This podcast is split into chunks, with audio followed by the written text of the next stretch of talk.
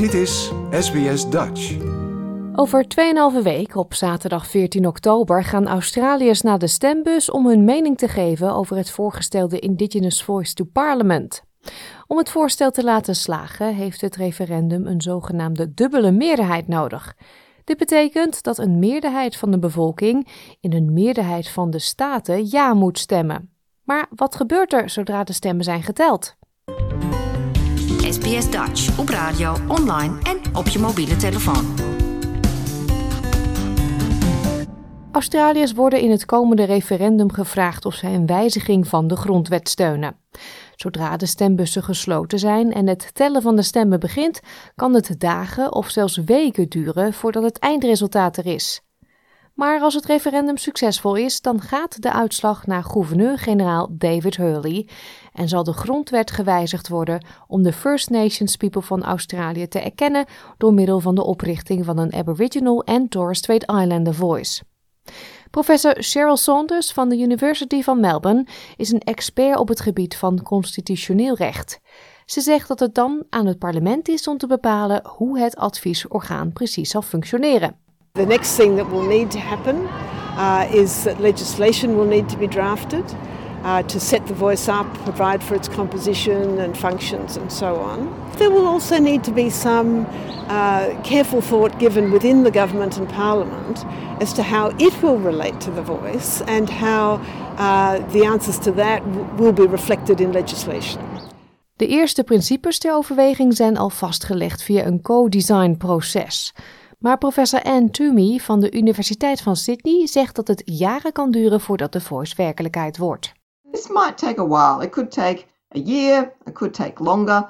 I would imagine that the Albanese government would want to get it done during this term of office just to make sure that it can complete the pro project. In the past, establishing other bodies like the High Court of Australia did take a number of years from um, after the point at which the Constitution required them to exist.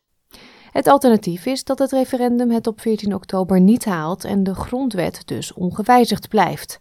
Hoe dan ook moeten de regering en de oppositie, die het heel erg met elkaar oneens zijn, de mogelijkheden blijven onderzoeken, al dus professor Toomey. Both sides will be looking very closely to try and work out the reasons for the voting in the referendum in order to give them a strong indication of what is wanted by the Australian people. So, all of this really comes down to trying to work out what the Australian people meant by no vote.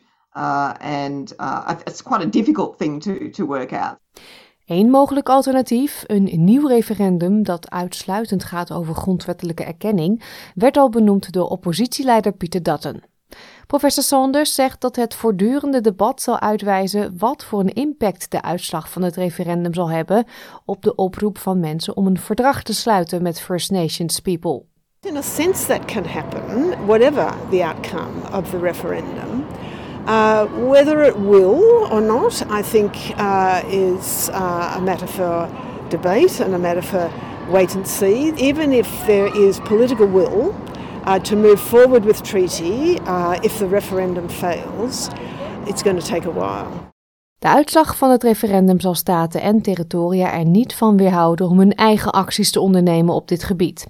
Professor Toomey zegt dat de nadruk is gelegd op de noodzaak om de manier waarop First Nations people worden betrokken bij beleidsbeslissingen te verbeteren.